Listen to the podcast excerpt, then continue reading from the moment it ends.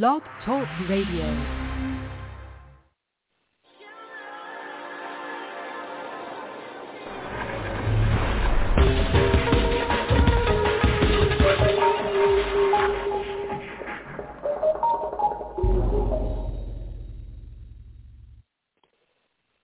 Hello, everybody, and welcome to my show. I'm your host, Dianna Bellerose, award-winning singer, songwriter, filmmaker, award-winning author, Fahrenheit, The Journey of Transformation, and The Light Within. You can find out more about me on my website, dianna bellerose dot com.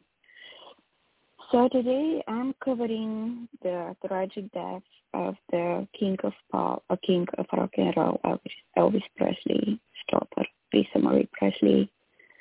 Yesterday I was driving in my car and I just heard on the radio that three minutes ago Lisa Marie Presley has died at age fifty-four, which is very young, we all know.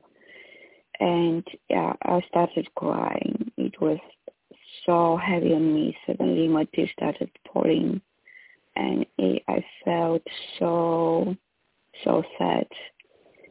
And I grew up with listening to her father's songs, and I kind of loved it so much, to dance, uh, rock and roll, and yeah, I don't have to tell in the eighties how um, much people love to dance, enjoy life, and be happy.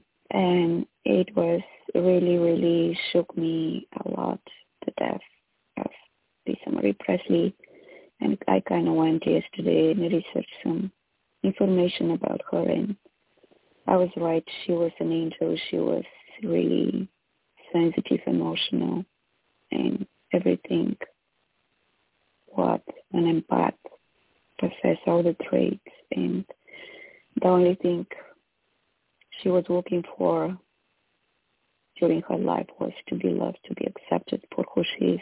And she went through so many things in her life with the loss, starting with the loss of her father at the age of nine, and unsuccessful marriages, and all the turbulent, the turbulent life she had lived, from what I was able to find out for her yesterday. And uh, all my, we, all my feelings and my heart is with the family at the moment. And losing a child uh, could uh, create a lot of problems in your life, and you can lose uh, the taste for life, and you can lose who you are, and you can be in a, put yourself in a really bad position. It's so sad and it's so heartbreaking. So today I want to read some of the, the article I found about her online and just touch base with all the things she went through since she was born. And um, I hope you're going to find this. It's really sad because I was driving um, the other day around the Golden Globe. And I had no idea she's there, but she was, I guess, so close to me in Beverly Hills Hilton Hotel in um, in Beverly Hills. So Lisa Marie Presley's life was full of challenging heartbreaks, since being thrust into the limelight as a child as a daughter of Elvis Presley. Lisa Marie Presley had some tragic struggles, from the death of her father to the loss of her ex-husband, Michael Jackson. The news about her son, no doubt, was one of the biggest hardships she has faced.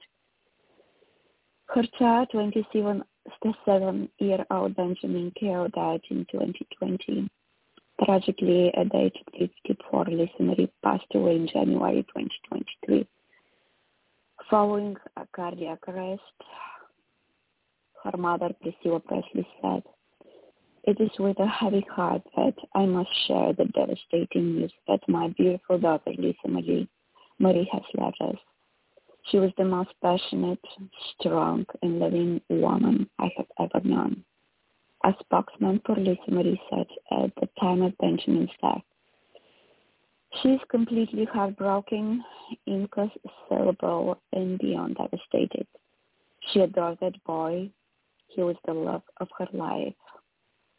fifty-four-year-old singer Lisa Marie was also mother of daughter Riley with Danny Keogh and eleven-year-old twins Finley and Harper with ex-husband Michael Lockwood. Alongside losses with her family, she had also found difficulty in her private life with a string of four high-profile marriages behind her. Here we look at the adversity Lisa Marie Presley had overcome in her lifetime. The death of her father, Elvis Presley, in nineteen seventy-seven. Lisa Marie was just nine years old when she saw the dead body of her father, Elvis Presley, on the night of August sixteenth, nineteen seventy-seven. The memory would have a lasting effect on the girl, who recalls the last time she saw the king alive was when he kissed her good, good night at her oh, at the Graceland home. Lisa Marie has since opened up about the circumstance of his death, staying, saying, "I don't like t- talking about this. It was four a.m. I was supposed to be asleep. Actually, he found me." The next time the little girl saw her father was when she found his girlfriend, Ginger Alden, trying to rouse him. He was already dead.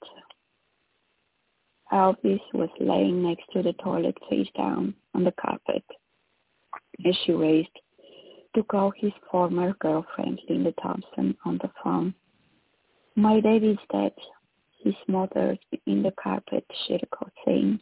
Her father's body was not, however, immediately removed from the house after his death, and Lisa Marie found later comfort in him still being there. His body was in the house for three days, and there was something very oddly comforting about that, which made it necessarily real to me, she said. Despite first meeting Michael Jackson in nineteen seventy-five, when she was just seven years old, I wasn't.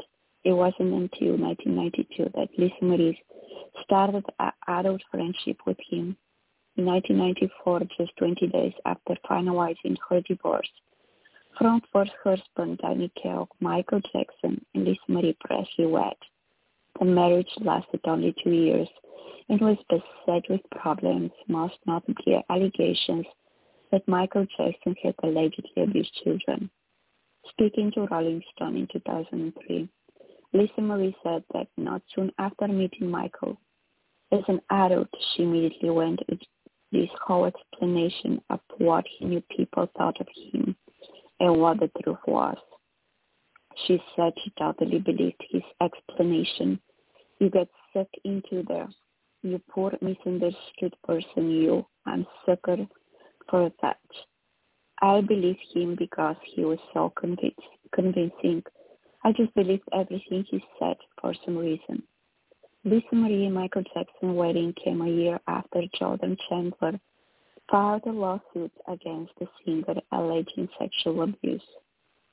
"I got in this hole. I'm going to save you thing," Lisa Marie told Rolling Stone. "I thought all that stuff he was doing, philanthropy and the children thing and all this stuff was awesome, and maybe we could save the world together.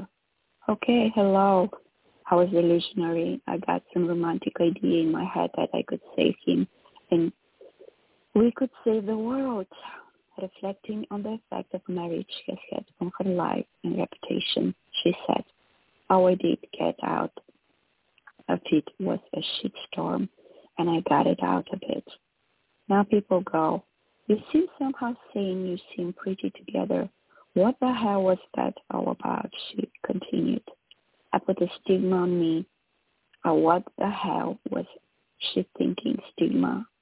The couple divorced in August, in August nineteen ninety-six, but reportedly continued to date on and off for four years after the marriage. They stayed friends until Michael Jackson's death in two thousand nine. Her one hundred seven-day marriage to Nicolas Cage in two thousand. In two thousand two, when Lisa Marie had just ended her engagement to singer John Alsack, She met actor Nicolas Cage and sparks flew between the pair. The two went on to have an infamously short-lived marriage which ended in Cage for divorce after one hundred seven days. Speaking to Warwick King in two thousand three, Lisa reflected on the relationship with the Hollywood star, saying it looked attractive, like I could be equal. Similar situation, similar background.